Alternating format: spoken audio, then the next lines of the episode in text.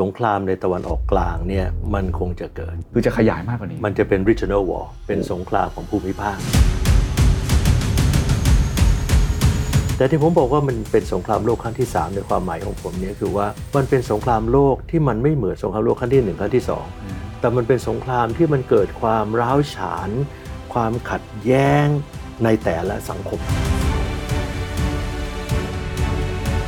คำว่าเป็นกลางเนี่ยต้องระวังเขาจะถามเราว่า เราไม่เข้าข้างความถูกต้องเลยไผ่ลู่ลมไม่ได้ พายุลมไม่ได้เพราะอะไรรู้ไหมเพราะลมมันไม่ได้มาจากทิศเดียว ผมมี2ซีนารีโอในหัวผมอยู่ อืม มีทั้งมองโลกแง่ดี กับมองโลกในแง่ร้าย ผมต้องพยายามมองแง่ร้ายกว่าที่เคยเคยเป็น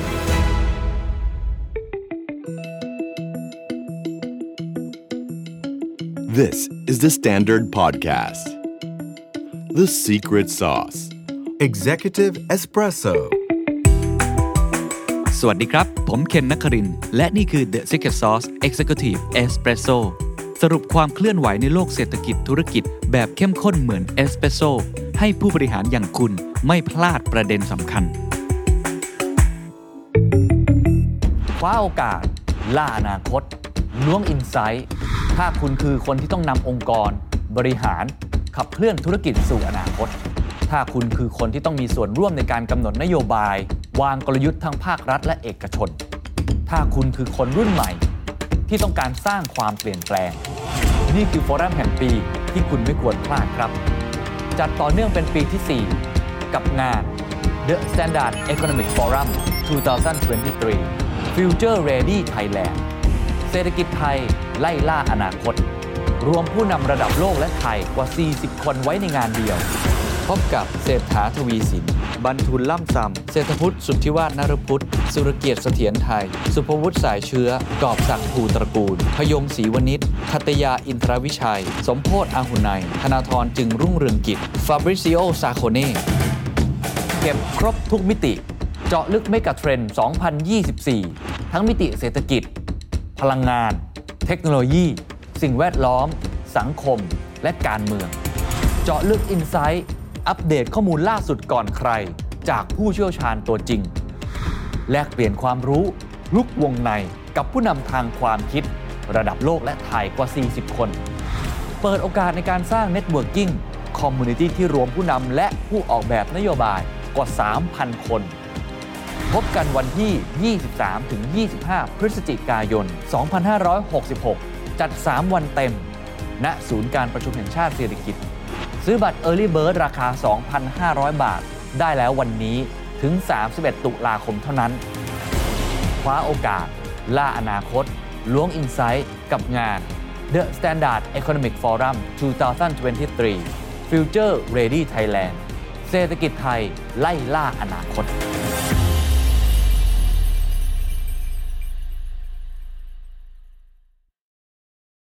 ขอบคุณอาจารย์สุรเกียรติอีกครั้งหนึ่งนะครับ ครับยินดีครับที่ให้เกียรติกับรายการแล้วก็ให้พวกเราได้มาเยี่ยมบ้านอีกครั้งหนึ่งด้วยความยินดีครับ เวลาผ่านไปเร็วมากเลยครับหนึ่งครับปี ผมไปดูเทปย้อนหลังครับ วันที่เราได้คุยกันปีที่แล้วอืมแล้วก็ดูที่อาจารย์สุรเกียรติขึ้นเวที The Standard Economic Forum ในปี 2022ครับก็จำได้ว่าวันนั้นเราคุยกันเรื่องโลกแตกเป็นเศษเสี้ยว โลกภิวัตน์ที่กำลังถูกสั่นคลอนอืมค่านิยมต่างๆ ที่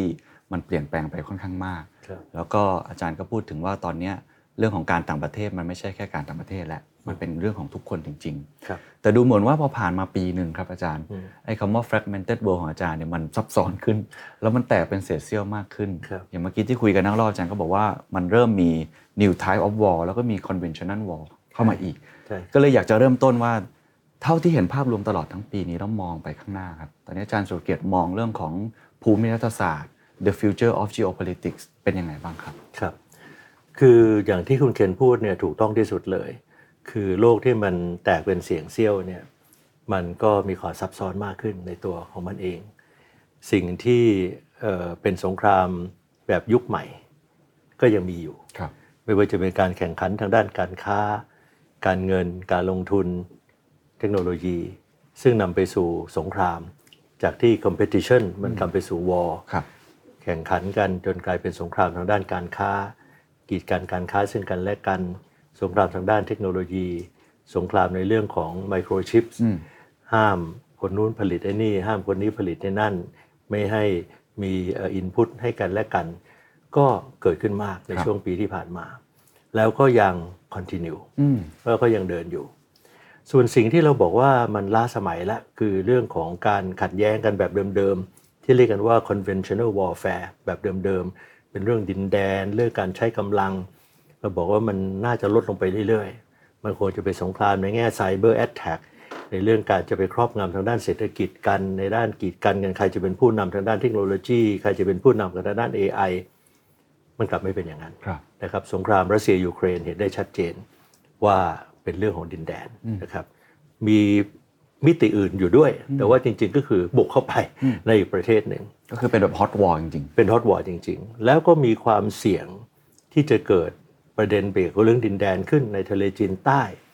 ในเรื่องช่องแคบไต้หวันครับแล้วก็ในเรื่องของเอ่อคาบสมุทรเกาหลี มีความร้อนร้อนๆอุ่นๆ เกิดขึ้นมีความเสียวไส้นะฮะเสี่ยงเกิดขึ้นอยู่เรื่อยครับตั้งแต่ที่อดีตประธานสภาของสหรัฐไปเยือนที่ไต้หไต้หวัวันน แล้วเสร็จแล้วจีนก็ล้อมแต่ไม่รบๆครับเป็นเวลานาน ซึ่งก็กระทบการค้ากระทบสายการบินอะไรต่ออะไรพอสมควรครับ แล้วขณะเดียวกันอยู่ดีๆ ก็เกิดประเด็นของตะวันออกกลางขึ้นมา ที่ฮามาสบุกเข้าไปในอิสราเอลนะครับและอิสราเอลก็ในขณะที่เราพูดกันอยู่เนี่ยก็กำลังตอบโต้ และกำลังจะตอบโต้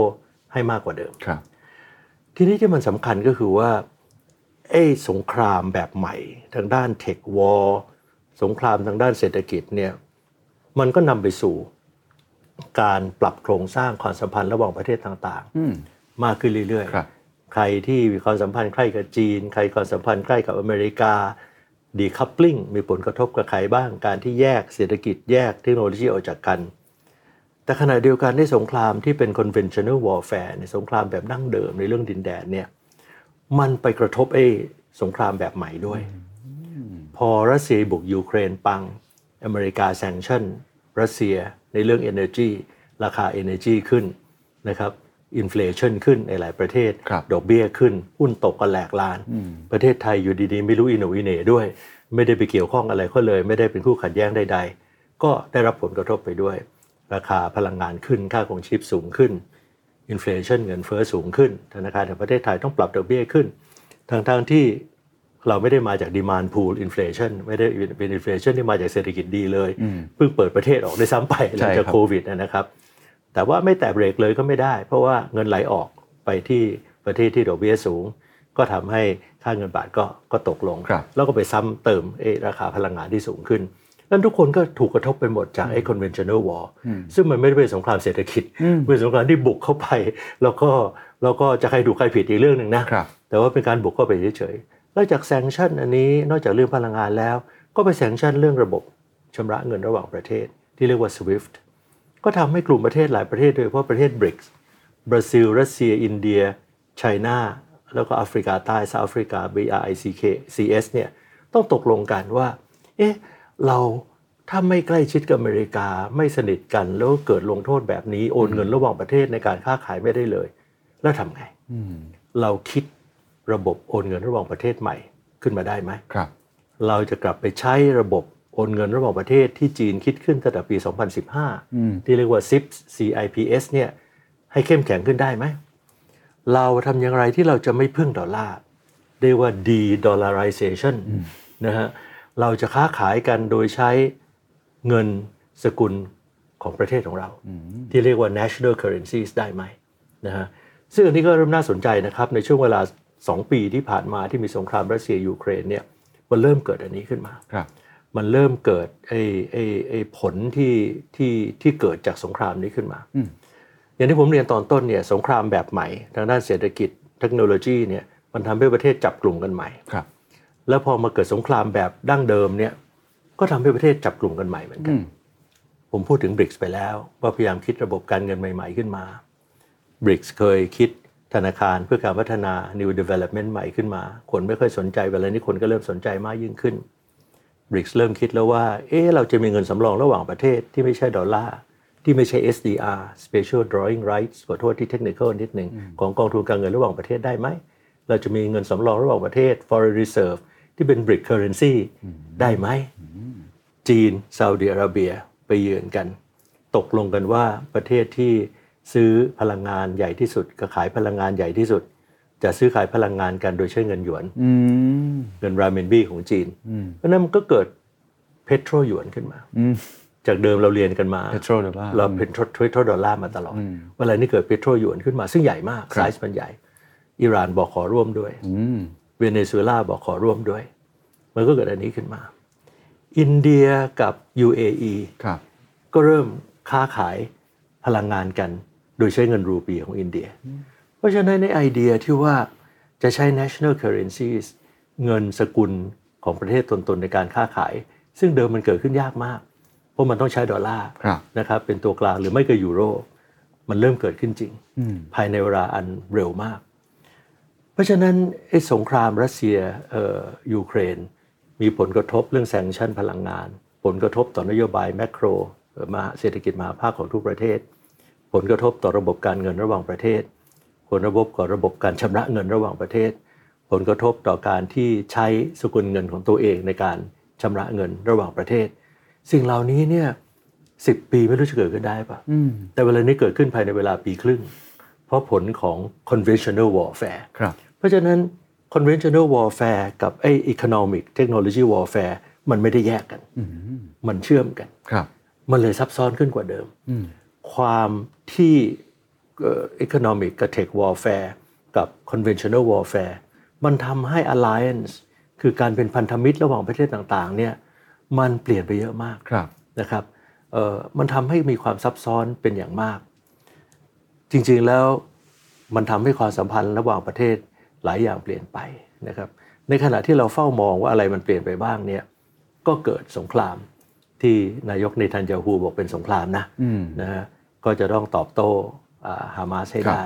ในช่วงสองปีที่ผ่านมาหรือปีครึ่งที่ผ่านมาเนี่ยมีความพยายามของอินเดียที่จะเชื่อมกับตะวันตก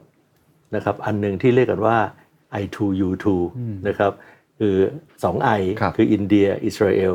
แล้วก็ U2 คือ UAE กับ United States คืออเมริกา ก็เป็นระเบียงเศรษฐกิจที่อินเดียจะเชื่อมไปที่เอ่ออิสราเอลแล้วก็ไปที่ UAE ครับสหรัฐอาหรับเอมิเรตส์แล้วก็มีอเมริกาเข้ามาร่วมด้วย ประชุมกันไปหลายทีแล้วอันนี้ก็จริงๆจะต้านจีนนะจะต้านหนึ่งแถบหนึ่งเส้นทางของจีนเขาจะทำทางรถไฟเชื่อมกันอะไรกัน แล้วต่อมาเขาก็เสนอสิ่งที่เรียกว่า IMEC ขึ้นมา IMEC ก็อินเดีย M ก็ Middle East ตะวันออกกลางนะครับแล้วก็ Europe Economic Corridor เพราะฉะนั้นอันหนึ่งอันเมื่อกี้ I I I2U2 เนี่ยอินเดียเชื่อมไปอเมริกาครับตะวันออกกลางและอเมริกา อันนี้อินเดียตะวันออกกลางแล้วไปยุโรปนะครับซึ่งอันนี้เป็นเป็นเป็นสิ่งที่ใหม่มาก ก็อันนี้อาจจะเป็นส่วนหนึ่งที่สหรัฐกับยุโรปรีบปรับตัวกับซาอุดิอาระเบีย ที่ความสัมพันธ์กับสหรัฐอเมริกาไม่ค่อยดี และซาอุซาอุดิอาระเบียก็ไปใกล้ชิดกับจีนมีเพโตรหยวน แล้วจีนก็เป็นคนตัวกลางในการเจรจาสันติภาพ ระหว่างซาอุดิอาระเบียกับอิหร่านจำได้ไหมฮะซึ่งอยู่ๆเราก็เห็นอะเขาพบกันที่ปักกิ่งนะครับสองคนที่อเมริกาพยายามจับมาเชื่อมกันทำไม่ได้เลย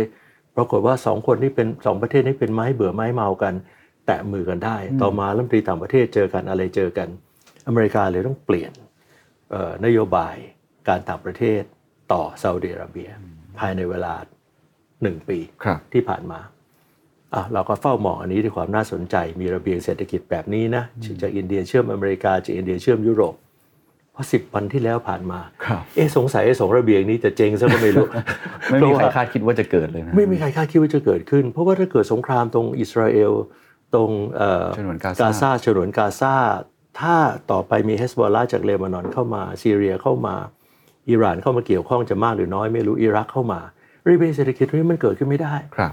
ฉะนั้นสิ่งที่เกิดขึ้นเร็วในช่วงที่ผ่านมา เพราะว่าความเปลี่ยนแปลงของ conventional war แล้วก็ tech war economic war มันก็พังไปได้โดยเร็วเหมือนกันครับครับแล้วก็ต้องดูว่าเขาจะต่อยอดกันยังไง เพื่อทำให้อันนี้เกิดขึ้นนั่นโดยสรุปก็คือว่า ความเป็นเสียงเซี่ยวแล้วก็ของโลกเนี่ยมันซับซ้อนมากขึ้น ซับซ้อนมากขึ้นเพราะว่า tech war economic war มันยังเดินต่อไปไม่หยุดครับเรากำลังมี new generative AI อืมมี AI ใหม่ขึ้นไปเรื่อยๆนะครับเรายังมี chip war ซึ่งยังแข่งกันอยู่เอออย่างที่เราเห็นกันอยู่ แล้วมันก็มี conventional war มีรัสเซียยูเครนมีเหตุการณ์ในตะวันออกกลาง ซึ่งตัว conventional war เองเนี่ย มันก็ซับซ้อนและอ่อนไหวเป็นอย่างมากใช่ครับแล้วมันยังมีปฏิสัมพันธ์กับไอ้ตัว คือ New War กับ Old War เนี่ยมันเชื่อมกันอย่างใกล้ชิด เพราะฉะนั้นผมได้คิดว่าค่อนข้างจะสำคัญที่ประเทศอย่างประเทศไทยเนี่ยจะต้องเข้าใจประเด็นเหล่านี้ให้ดี แล้วก็เราต้องวางความเข้าใจของ future of geopolitics แล้วก็ future ready Thailand ใหม่อีกแล้วนะครับจากปีที่แล้วที่ผ่านมาครับเราก็ต้องมาดูว่า เราพร้อมไม่พร้อมด้านไหนอย่างไรบ้างครับผลกระทบต่อธุรกิจ ผลกระทบเศรษฐกิจมีแน่นอน โลกเปลี่ยนธุรกิจเปลี่ยนนะครับเวลานี้โลกมีปัญหาอย่างมาก ธุรกิจก็จะมีปัญหาอย่างมากครับ ถ้าอาจารย์มองอนาคตไปข้างหน้าอีกครับจากจากประสบการณ์ของอาจารย์เองครับที่เคยเป็นนักการทูตมาได้ปฏิสัมพันธ์กับพื้นที่ต่างๆ มากมายเนี่ยผมคิดว่าอาจารย์น่าจะไม่ค่อยได้เห็นปรากฏการณ์นี้เท่าไหร่ที่มันสัมพันธ์ซับซ้อนในขนาดนี้ ทีนี้มองไปข้างหน้าเนี่ยมันน่าจะมีความน่ากังวลเพิ่มมากขึ้นใช่ไหมครับ หรือว่ามันที่คนพูดกันว่า สงครามโลกครั้งที่สามจะไม่เกิดหรอก หรือรูปแบบจริง ๆ ของมันเนี่ยมันมันจะเป็นยังไงในมุมมองของอาจารย์ครับ ผมอาจจะมองต่างจากคนอื่นนะผมคิดว่าสงครามในตะวันออกกลางเนี่ยมันมันคงจะเกิดนะครับ มันคงจะเป็นคือจะขยายมากกว่านี้ มันจะเป็น regional war เป็นสงครามของภูมิภาคโอ้ ผมไม่คิดว่ามันจะขยายเป็นสงครามโลกครั้งที่สามเหมือนสงครามโลกครั้งที่หนึ่งและสงครามครั้งที่สองครับซึ่งดึงคนโน้นคนนี้เข้ามา บางคนอาจจะมองว่าทางด้านตะวันตก สหรัฐเองก็ดียุโรปตะวันตกก็ดี อิสราเอลเองก็อาจจะด้วย อยากที่จะตัดการเชื่อมโยงระหว่างอิหร่านจีนรัสเซียนะครับเอ่อแต่ผมมองว่าเอ่อสงครามภูมิภาคเนี่ยรัสเซียไม่น่าจะมีพลังเข้ามาเข้ามา เป็นตัวหลักอะไรได้มากครับเพราะว่ายังมีเรื่องยูเครนรออยู่อืมซึ่งก็อย่างที่เรียนอะรัสเซียก็ไม่แพ้แต่ก็ไม่ชนะครับก็นะครับก็เจ็บช้ำมากพอสมควรเจ็บช้ำมากพอสมควรยูเครนก็พังมากพอสมควรยูเครนก็ก็ไม่แพ้แต่พังนะครับเอ่อความเป็นไปได้ที่รัสเซียจะใช้อาวุธที่มีนิวเคลียร์ก็ยังมีนะครับคอัรับนั้นไม่ใช่ไม่มี ส่วนจีนนั้นผมเชื่อว่าจีนไม่มาเข้ามามีส่วนในการรบอะไรแบบนี้ จะมีส่วนในเรื่องการทูตและการเมืองผมว่าจีนคงจะเอาจริง เฉพาะเรื่องของไต้หวันฮ่องกงนะครับเป็นหลัก แต่ว่าการที่ประเทศตะวันตกมองแบบนี้เนี่ยก็อันตรายครับเพราะการที่สหรัฐส่งเรือบรรทุกเครื่องบินไปสองลำบอกว่าจะ neutralize คือจะให้เกิดความเป็นกลาง คือพูดง่าย ๆ ว่าอิหร่านอย่ายุ่งนะเฮสบอลาอย่ายุ่งนะเพราะเชื่อว่าอิหร่านสนับสนุนเฮสบอลาที่อยู่ในเลบานอนอยู่ครับ อันนั้นหลายคนเขาก็ที่มีผู้รู้ที่ผมเดินทางไป แล้วก็ได้พูดคุยกันมาเนี่ยในต่างประเทศเนี่ยเขาก็บอกจริง ๆ แล้วเนี่ยคงจะมีการประทะกันนะฮะระหว่างสหรัฐ อิสราเอลกับอิหร่านอืมเพราะถือว่าอิหร่านอยู่เบื้องหลังฮามาสกับเฮสบอลาเฮสบอลาอยู่ที่เลบานอนครับนะครับ ซึ่งก็มีความเชื่อมโยงกับซีเรีย คือหมายความว่าด้วยทุกคนมองว่ามันน่าจะขยาย มันน่าจะขยายเป็นสงครามตัวแทนอะไรสักแบบนั้นและเฮสบอลาในช่วง 10 ปีที่ผ่านมาก็เข้มแข็งขึ้นมากนะครับโดยจากปี 2006 ที่รบกับเอ่ออิสราเอลแล้วก็เสียหายยับเยิน ก็ทำให้อิสราเอลเสียหายด้วย แต่ณวันนั้นเนี่ยจากกองกำลังไม่เท่าไหร่เวลานี้มี 60,000 จากเอ่อจรวดมิสไซล์5,000 ลูกเวลานี้มีเกือบ 2 0 0 0 0 0 เพราะฉะนั้นถ้ารบกันถึงแม้จะแพ้อิสราเอลเพราะอิสราเอลเป็นกองทัพที่เข้มแข็งที่สุดในโลกประเทศหนึ่ง แต่ก็คงทำให้อิสราเอล บาดเจ็บได้มากพอสมควร ซึ่งมันก็จะดึงคนเข้ามาช่วย แต่ผมก็ยังเชื่อว่าเป็นเป็นสงครามภูมิภาคครับเป็น regional war แต่ที่ผมบอกว่ามันเป็นสงครามโลกครั้งที่ 3 ในความหมายของผมเนี่ยคือว่ามันเป็นสงครามโลกที่มันไม่เหมือนสงครามโลกครั้งที่หนึ่งครั้งที่สองแต่มันเป็นสงครามที่มันเกิดความร้าวฉาน ความขัดแย้งในแต่ละสังคม ของแต่ละประเทศ คือรูปแบบมันจะต่างจากรูปแบบนั้นที่เห็นมันต่างไปตัวละครชัดเจน ใช่ใช่เพราะฉะนั้นในรูปแบบเดิมเนี่ยบางประเทศอาจจะเข้าข้างกับญี่ปุ่นครับบางประเทศเข้าข้างเยอรมัน บางประเทศบอกฉันเป็นกลางอะไรก็แล้วแต่ บางประเทศร่วมรบ บางประเทศไม่ร่วมรบ แต่อันนี้มันไม่ได้มีใครไปร่วมรบด้วย แต่มันจะเกิดปัญหาแบบที่ฝรั่งเศส ซึ่งเกิดขึ้นไปแล้วอ่าใช่เกิดครับมีการทำร้ายกัน มีการขู่ว่าจะวางระเบิดพิพิธภัณฑ์ลูฟร์มีการฝรั่งเศสประท้วงต้องมีการประท้วงกันฝรั่งเศสต้องยกระดับการป้องกันภัยถึงระดับสูงสุด คนสวีเดนถูกฆ่าในเอ่อเบลเยียมครับเมื่อวานนี้ แล้วก็มีการประท้วงกันทั้งกลุ่มที่สนับสนุนให้เห็นใจปาเลสไตน์และกลุ่มที่ให้สนับสนุนและเห็นใจอิสราเอลปะทะกัน บางประเทศต้องบอกว่าห้ามแสดง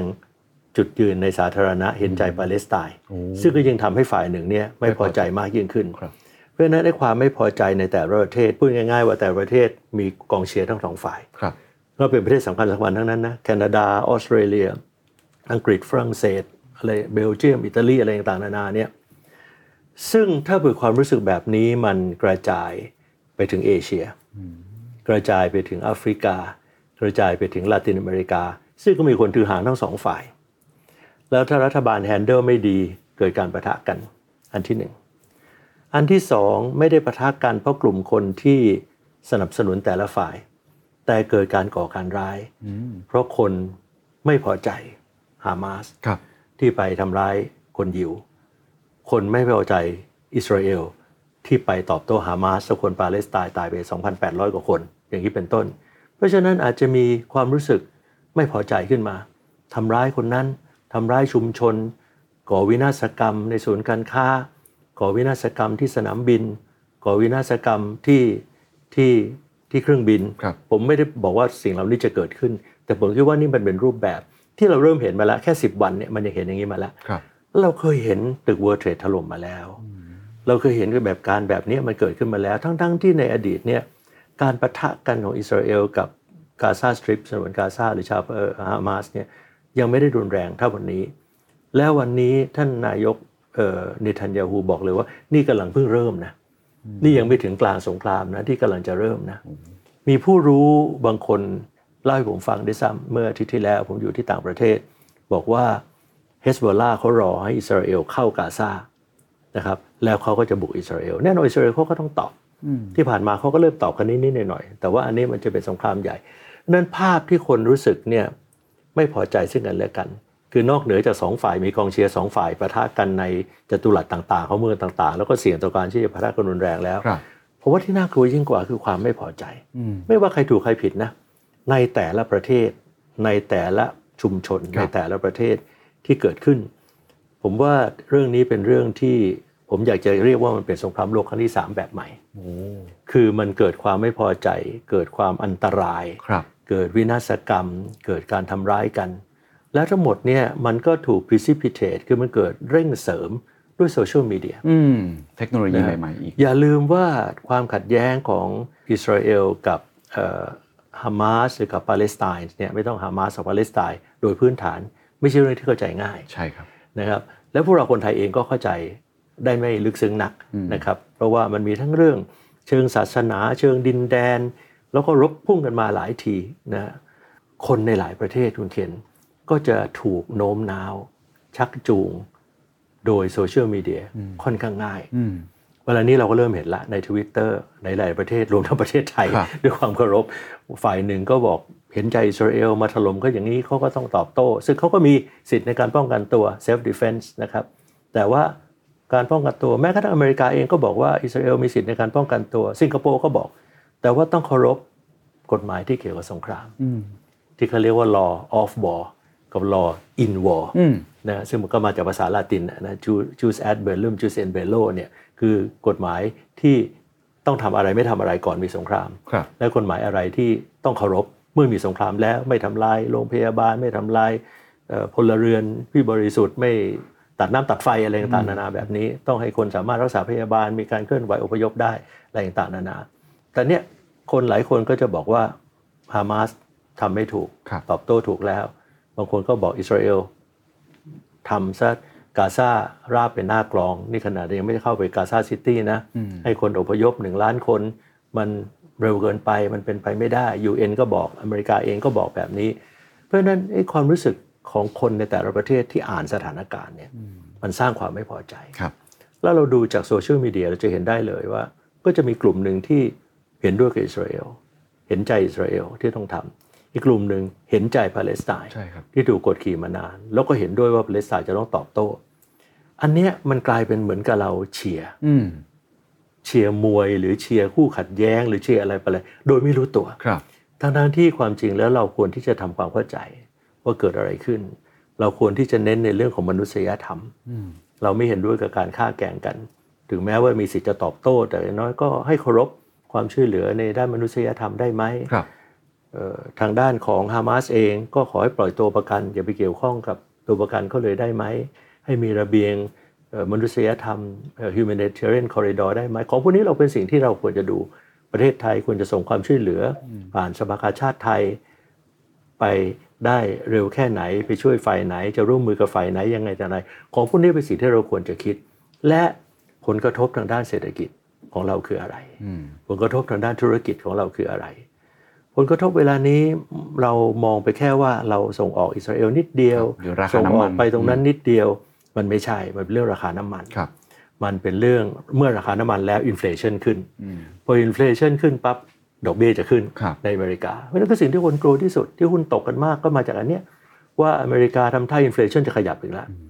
เฟดจะขึ้นดอกเบี้ยอีกแล้วเพราะฉะนั้น tech industry industry ที่สำคัญเจอเรื่องขึ้นดอกเบี้ยตัวเดียวเนี่ยไม่เอาด้วยละใช่ครับแต่ทั้งหมดมันเลี้ยวมาจากอะไร มันไม่ได้เลี้ยวมาจากปัญหาเศรษฐกิจ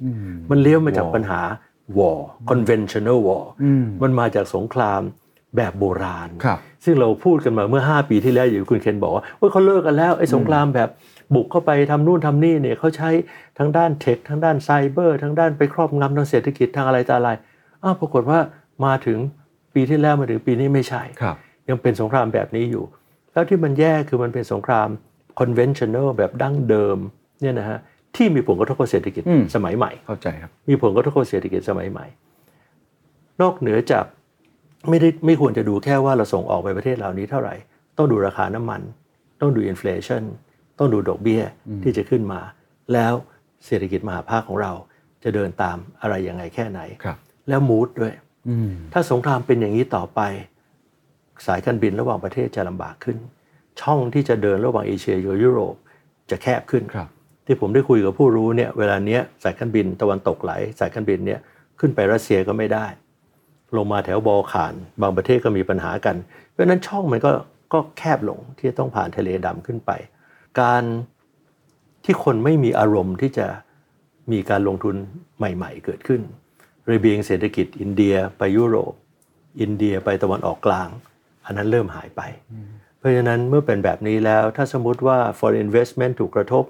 นะครับมูดของคนไม่อินอันนี้ถ้าสงครามอันนี้เป็น protracted war คือเป็นสงครามที่ยืดเยื้อครับไปนาน แล้วเสร็จแล้วไปกระทบต่อราคาน้ำมัน สมมุติว่าเกิดมีการประทะกับอิหร่านขึ้นมาอิหร่านก็ส่งออกน้ำมันอันดับ 6 อันดับ 7 ราคาน้ำมันขึ้นไป หรือยังไม่ได้มีการประทะกัน แต่คนคาดการณ์ว่าจะมีการประทะกันราคาน้ำมัน ซึ่งโชคดีที่ผ่านมาราคาน้ำมันลง แต่ก็จะมีผลกระทบกับอนาคต เพราะว่าฐานมันต่ำครับมันก็จะขึ้นเยอะถึงแม้ขึ้นนิดเดียวอินฟลชันมันขึ้นไปความคาดการณ์ของคนเป็นอย่างนั้นเนี่ย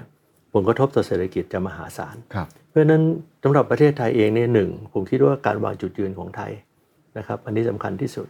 เราไม่ได้เป็นคู่ขัดแย้งนะครับคำว่าเป็นกลางเนี่ยต้องระวัง เพราะว่าพอแปลเป็นภาษาอังกฤษแล้วมันแปลว่า neutrality neutrality หรือ neutral stance เนี่ยเขาจะถามเราว่า เราไม่เข้าข้างความถูกต้องเหรออมเราเป็นกลางกับอะไรอืมอืมใช่ไหมฮะอันที่สองพอเราบอกเราเป็นกลาง ฝ่ายหนึ่งเขาก็จะดึงเราไปเข้ากับเขาอืมอ่าเราไม่อยู่ข้างเขาใช่ไหมเพราะฉะนั้นเขาไม่ทำอย่างนี้กับเรา เราไม่อยู่ข้างเขาใช่ไหมเพราะฉะนั้นเขาไม่ให้เราบินผ่านเราอ่าผ่านเขาอะไรแบบนี้เป็นต้นนั่นจริงๆเราบอกว่า เรื่องตัวประกันไม่ควรมายุ่งกับเราเพราะเราไม่ใช่คู่ขัดแย้งครับนะครับ เรื่องผลกระทบอะไรกับเรา เราไม่ได้เป็น party to the conflict เราไม่ได้เป็นคู่ขัดแย้ง เราเน้นแต่เรื่องมนุษยธรรมนะครับ เราเน้นในเรื่องที่ว่าไม่ควรจะที่จับตัวประกันไม่ว่าจะเป็นชาติใดชาติหนึ่ง เราไม่เห็นด้วยกับการใช้ความรุนแรงที่ทำให้คนไทยเสียชีวิตครับเรื่องเรื่องจุดยืนสำคัญที่สุด เรื่องที่สองก็คือว่าแล้วเราจะร่วมกับสังคมระหว่างประเทศในเหตุการณ์นี้อย่างไรได้บ้าง ที่แสดงความเป็นผู้ใหญ่ของเราในเวทีระหว่างประเทศ ผมคิดว่าสิ่งที่เราควรจะทำก็คือ ความช่วยเหลือทางด้านมนุษยธรรมครับโดยผ่านสภากาชาติไทยไปสู่สภากาชาติสากล อันที่สามก็คือวิเคราะห์ผลกระทบนะครับอย่างรอบด้าน อย่าไปมองเรื่องอิสราเอลเรื่องสงครามที่ตะวันออกกลางเป็นเรื่องของอิสราเอลกับฮามาสต้องมองในวงกว้างว่ามันไปเกี่ยวข้องกับยูเครนรัสเซีย มันไปเกี่ยวข้องกับเทควอร์อี o โนมิกวอร์แล้วมันซับซ้อนอย่างไร ประการสุดท้ายต้องดูว่ามันเปลี่ยน alliance มันเปลี่ยน การที่ประเทศไหนจับมือกับประเทศไหน เปลี่ยนความเป็นพันธมิตรซึ่งกันและกันยังไงครับเพื่ออะไรเราจะได้จับมือให้ถูกคนอ่าครับนะครับเรื่องบางเรื่องเราอาจจะจับมือคนนี้อ้าวปรากฏว่าคนนี้เขาไปเป็นศัตรูกับคนนั้นอืมทำให้เรามีปัญหาไปด้วย เราจะต้องถอยไหมครับเราจะต้องอะไรยังไงใช่ไหมครับเราจะเดินกับจีนยังไง จะเดินกับอเมริกายังไง จะเดินกับตะวันออกกลางยังไง จะเดินกับกาตาร์กับอียิปต์ยังไงเพราะสองคนนี้บทมีบทบาทในการเจรจามากเพราะตรงนี้ผมว่าเราต้อง วางกลยุทธ์ที่ชาญฉลาดครับพอสมควร เพราะมันจะมีผลกระทบต่อทั้งจุดยืนของประเทศไทยและเศรษฐกิจของประเทศไทยครับน่าสนใจมากโดยเฉพาะข้อ 3 กับข้อ 4 ครับ เพราะครับผมเชื่อว่ามันจะเป็นองค์ประกอบสำคัญในการนำกลับมาเพื่อออกแบบนโยบายต่างประเทศ หรือว่ากลยุทธ์ต่างประเทศ ที่มันมีความเชื่อมโยงซับซ้อน แล้วก็ไม่ได้มีพันธมิตรอย่างชัดเจนในแต่ละด้านแบบใดแบบหนึ่งนะฮะทีนี้ผมก็เลยนั่งฟังอาจารย์แล้วรู้สึกว่าผมมี2ซีนารีโอ ในหัวผมอยู่ มีทั้งมองโลกแง่ดีกับมองโลกในแง่ร้าย มองโลกในแง่ร้ายต่อไปก็คือมันจะทวีความซับซ้อนมากขึ้นเรื่อยครับๆแล้วก็ผมเข้าใจว่าตอนนี้ในแต่ละภูมิภาคเอง มันก็มีความคุกรุ่นอยู่ มีความอุ่นๆอยู่อย่างที่อาจารย์พูดถึงไต้หวัน เรายังไม่พูดถึงเอ่อทะเลจีนใต้เรายังไม่พูดถึงอีกหลาย ๆ พื้นที่ที่ก็มีความหึ่มๆอยู่ปีหน้าจะมีการเลือกตั้งไต้หวัน เลือกตั้งสหรัฐอืมหรือแม้กระทั่งอินเดียที่อาจารย์ยกตัวอย่างมาจริงๆ ก็มีบทบาทมากขึ้นในเวทีโลก เพราะฉะนั้นไอ้ความซับซ้อนอันเนี้ยหรือแม้แต่รอยแตกต่างๆเนี่ยถ้ามองโลกแบบแง่ร้ายนิดนึงก็จะมากขึ้นอาจจะมี conventional war เพิ่มขึ้น หรือว่ามีเรื่องของ economic war ที่ไปต่อใช่ไหมครับแต่ถ้ามองอีกมุมหนึ่งถ้าเกิดเรามองว่าเอ๊ะหรือว่าจริง ๆ มันอาจจะมีความหวังบ้างหรือเปล่าครับอาจารย์ มีข้อดีอยู่ในนั้นหรือเปล่าว่า ในเมื่อเทคโนโลยีเราพัฒนาขึ้น เราอาจจะสามารถใช้ playbook ใหม่ ๆ ได้ไหม ในการที่ทำให้เอ่อ ผมอาจจะไม่ได้พูดถึงคำว่าสันติภาพอย่างเดียว แต่ความเขาใช้คำว่า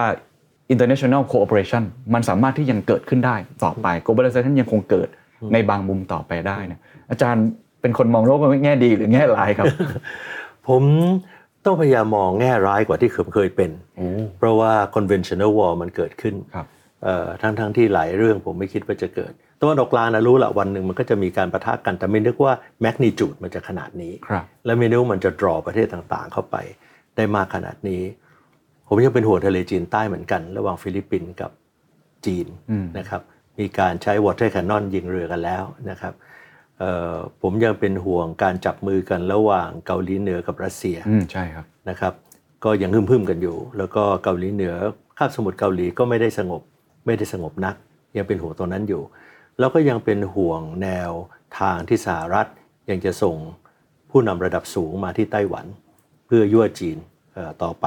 ตอนนั้นผมยังเป็นห่วงอยู่ แต่เมื่อมองอย่างนี้คุณเคนครับเอ่อถึงแม้จะมองในแง่ลบในเรื่องของเอ่อ conventional war ครับนะครับแต่ผมคิดว่ามันมีแง่บวกหลายอย่างกับประเทศไทย คือถ้าพูดถึงว่า future economy นะครับ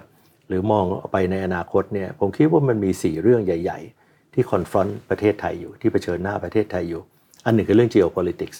นะครับที่เราพูดกันไปแล้ว ความเปลี่ยนแปลงมันเร็ว มันซับซ้อนขึ้น และมันอ่อนไหวมากขึ้นอืมใช่มีความครับอ่อนไหวมากขึ้น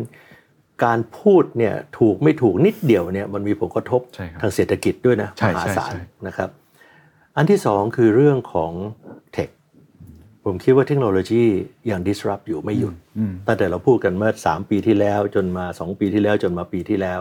ก็ยังถามคำถามเดิมว่า future ready Thailand ความพร้อมของประเทศไทยสำหรับอนาคตในเรื่องเทคโนโลยีคืออะไร New Generative AI คนไทยพร้อมหรือยังที่จะเป็นผู้ใช้เป็น AI user คนไทยกลัวการตกงานมากเกินไปหรือเปล่า คนไทยพร้อมหรือยังที่จะทำในสิ่งที่ AI ทำไม่ค่อยได้ เศรษฐกิจสร้างสรรค์ Creative Economy Soft Power ที่รัฐบาลพูดถึงครับเราทำได้จริงไหม Creative Economy เรามี Creative จริง แต่มัน Economy ป่ะมันสร้างสรรค์จริงใช่ไหมผมออกไปวาดอะไรที่รั้วหน้าบ้านผมมันก็มันก็สร้างสรรค์อะเป็นความคิดของผมอะแต่มันเป็น Economy ไหมล่ะมันเป็นธุรกิจไหมล่ะครับไอ้ตัวนี้เราต้องเข้าใจให้ดีว่า Creative Economy คือมันต้องเป็น Creative ที่เป็น Economy ได้ พวกนั้นผมคิดว่ามันมาจากเรื่อง การเรียนรู้ตลอดชีวิต lifelong learning ซึ่งผมต้องเรียนตรงๆ ด้วยความเคารพว่า ผมคิดว่ามหาลัยไทยนะครับและระดับต่ำกว่ามหาลัยไทยในช่วง 30 ปีที่ผ่านมา ยังไม่ทันโลกของเทคโนโลยี โลกเปลี่ยนธุรกิจเปลี่ยนการศึกษาเปลี่ยน ธุรกิจเปลี่ยนไปเยอะมาก คนในแวดวงธุรกิจค่อนข้างทัน โดยเฉพาะธุรกิจระดับท็อปใช่ครับ SME ไม่ทัน SME เป็นแสนรายไม่มี R&D เพียงพอนะครับและ คนทั่วไป เรียนจบมา 5 ปีที่แล้ว 6 ปีที่แล้ว 7 ปีที่แล้ว ก็ตกขบวนรถไฟเทคโนโลยีแล้วเพราะว่าณวันนั้นไม่มี AI แบบนี้ใช่ครับนะเรียนจบมาปีที่แล้ว ยังไม่มี ChatGPT เลยใช่ไหมฮะเวลานี้มหาลัยในในตะวันตกหลายแห่งเนี่ยต้องเลิกเลิกให้เทคโฮมเอ็กแซ นักเรียนให้เอา ChatGPT มาช่วย ใช่ให้กลับไปทำหนึ่งวันให้กลับไปทำเจ็ดวันแล้วมาส่งเหมือนสมัยผมเรียนที่ฮาร์วาร์ดนะก็มีแบบนั้นเยอะเลยฮะผมไม่ได้แล้วเพราะไม่รู้กลับมานี่ใครทำจริงครับแล้วทางกฎหมายก็มีปัญหาว่า เอ๊ะตกลงใครมันเป็นเจ้าของลิขสิทธิ์ของอันนี้ใช่คนที่คิด ChatGPT หรือหรือเด็กที่ถามคำถามที่ถูกต้อง หรือเด็กเขาก็บอกว่า เอ้ยเขาได้ draft มา แต่เขามาเขียนเองอะไรแบบเนี้ยมันก็กระทบมาก เพราะฉะนั้นผมคิดว่า education ของเราครับ lifelong learning การเรียนรู้ตลอดชีวิต reskill upskill new skill ที่ต้องเทรนคนของเราตลอดเวลา มีบางมหาลัยที่มีหลักสูตรเหล่านี้ในประเทศไทยดีนะครับ ปรับตัวได้ดีพอระดับมหาลัยระดับท็อปแต่ต้องด้วยความเคารพมหาลัยอีกจำนวนมากนะครับ หลายสิบจะเกือบร้อยยังตามมันนี้ไม่ทันครับเพราะฉะนั้นเวลาเราพูดถึง new new tech industry โลกเปลี่ยนธุรกิจเปลี่ยนขึ้นมา แล้วเราบอกว่าดีเลยคนของเราจะได้มีงานทำคำถามคือว่าคนของเราที่ไหนอืมที่จะมีงานทำ ถ้าจะมีเทคนิคมอุตสาหกรรมเทคระดับสูงลงมาทั้งหมดเนี่ยนะครับไม่ว่าจะเป็น EV หรือเป็นอะไรก็แล้วแต่คนของเราอยู่ที่ไหน ผมคิดว่านี้เป็นเรื่องต้องต้องพูดกันลึกมาก ว่าทำอย่างไรที่เราจะสร้างคนมารองรับไอ้เทคโนโลยีที่ continue to disrupt อยู่จนทุกวันนี้ เพราะฉะนั้นผมคิดว่าที่อยู่ข้างหน้าเราเนี่ย geopolitics เทคโนโลยีที่เปลี่ยนตลอดนะครับ เราจะทันยังไง เอกชนจะทำยังไง การศึกษาเราจะสร้างคนทันยังไง ด้านสุดท้ายคือเรื่องของวิกฤตเอ่อภูมิอากาศโอ้ครับ CC มันไม่ใช่ climate change แล้วมันเป็น climate crisis เลขาธิการสหประชาชาติบอกไม่ใช่โลกร้อนแล้วแต่เป็นโลกเดือด บอกประตูนรกเปิดใช่แล้วครับใช่ใช่เป็นไม่ใช่ global boiling เอ้ยไม่ใช่ global warming ฮะเป็น global boiling เพราะฉะนั้นภาคการเกษตรได้รับผลกระทบแน่นอน น้ำในมหาสมุทรอุ่นขึ้นนะครับปลามันก็จะเดือดร้อน ชาวประมงที่จับปลาน้ำตื้นก็จะเดือดร้อน สัตว์ก็จะมีปัญหา พืชพันธุ์ทายอาหารมีปัญหา forest fire ไฟไหม้ป่า เกิดขึ้นทั่วโลกไปหมดในประเทศที่เป็นประเทศพัฒนาแล้วนะ ทั้งนั้นเลยใช่ครับมีเครื่องไม้เครื่องมือสารเคมีสารพัดเจ็ดวันยังดับไม่ได้ฮาวายกรีซแคนาดาเกาหลีเกาหลีใต้อะไรก็แล้วแต่ PM 2.5 ของเรา กระทบทัวริซึมไปเท่าไหร่ครับปีที่แล้วนักท่องเที่ยวหายไป 10-20% 20-30%มั้งจากเชียงใหม่จากจังหวัดทางเหนือ เราจะ handle เรื่องเรื่องของผู้นี้ยังไง climate tech เทคโนโลยีที่เกี่ยวกับภูมิอากาศทั้งหลาย เมื่อกี้เราคุยกันไปนิดหนึ่งว่าจดหมายที่ท่านประธานาธิบดีไบเดนแสดงความยินดีกับท่านนายกเศรษฐาเนี่ยมีประโยคหนึ่งที่ผมคิดว่าสำคัญมาก เขาบอกว่าเขาเอ่อ look forward นะครับจากที่จะร่วมมือกับไทยในเรื่องของการลงทุนที่เกี่ยวกับเศรษฐกิจสีเขียว ครับเพราะฉะนั้นผมคิดว่าตรงนี้แหละคือโอกาส โอกาสของเราเรื่องเทคโนโลยี เรื่อง geopolitics เราทำอะไรไม่ได้ครับรักษาตัวให้ดีนะครับเทคโนโลยีเราทำได้นะจะมาใช้ในธุรกิจอย่างไร การศึกษาเราทำได้ เรายกเรื่องการศึกษาของเรานะครับเทคโนโลยีนี่ก็รวมไปถึงเรื่องของการที่คนก็จะมาลงทุนนี่เราต้องทำกิโยตินด้วยอ่าเข้าใจว่ากฎหมายกฎหมายทางด้านกฎหมาย ซึ่งเข้าใจว่ารัฐบาลเขาพยายามสนใจเรื่องนี้อยู่ แล้วก็มาในเรื่องที่ที่เราพูดกันในเรื่องของ climate tech เนี่ยครับนะเรื่อง green investment ทั้งหลาย เราจะจับคู่ทำ green fabric นะเสื้อผ้าที่ green ซีเมนต์ที่ green หลังคาที่ green ครับทำมาจากอะไรที่ green นะครับ lab meat อาหารที่ทำมาจาก lab อาหารที่ทำมาจากพืช plant based ทั้งหลายทั้งปวง เพราะอย่าลืมว่าถ้าเผื่อว่าเราส่งสินค้าไปแบบนี้ ยุโรปอเมริกาก็มี CBAM อยู่ Carbon Border Adjustment Mechanism ครับกฎหมายที่ปรับ ในเรื่องของคาร์บมีอนทดลองใช้ไปแล้วด้วย ทดลองใช้ไปแล้วด้วย เพราะฉะนั้นถ้าเราปลูกข้าว โดยแช่สั่งข้าวไว้ในน้ำมีแก๊สมีเทน แล้วเราไม่ปรับตรงนี้เลย ในอนาคตจะส่งไปขายไม่ได้ครับเพราะว่ามันขัดกับ net zero ซึ่งต้องไม่มีมีเทน หรือการเลี้ยงสัตว์ที่เรอที่ผายลมออกมา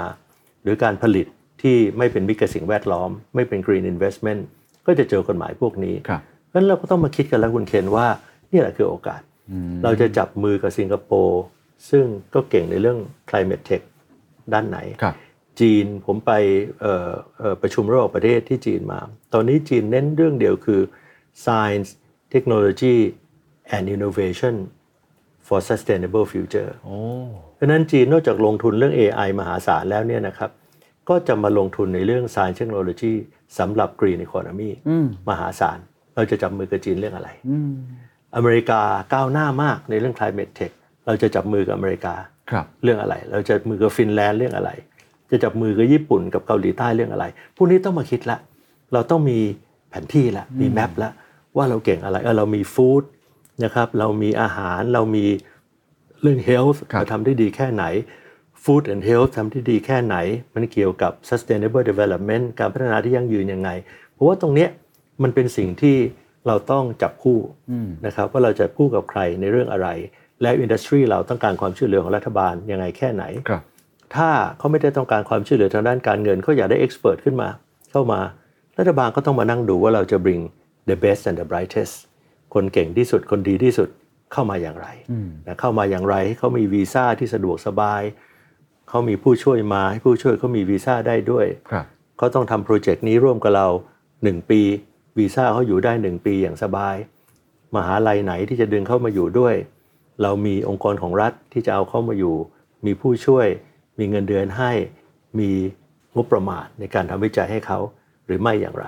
สิงคโปร์เขาก็ทำฮ่องกงเขาก็ทำเกาหลีใต้เขาก็ทำก็ search for the best and the brightest ครับนะครับที่จะเข้ามาเข้ามา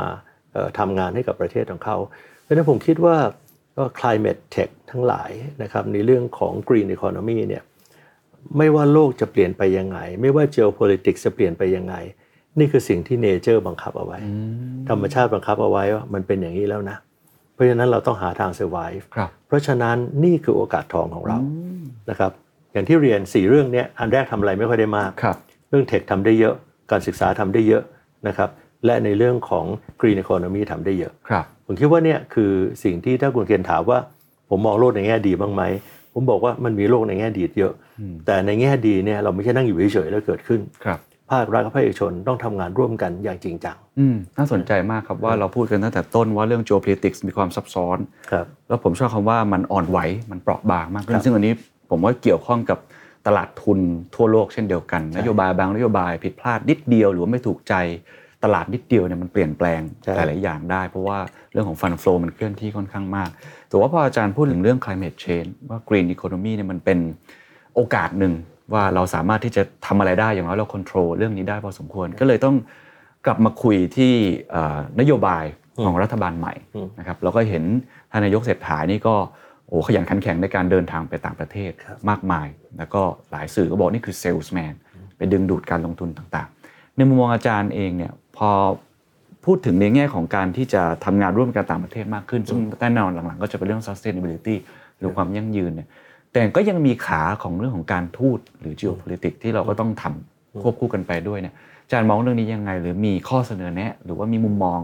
ว่าหลังจากนี้ประเทศไทยควรจะดำเนินนโยบายต่างประเทศยังไง เพราะว่าต้องยอมรับว่าเอ่อในตลอด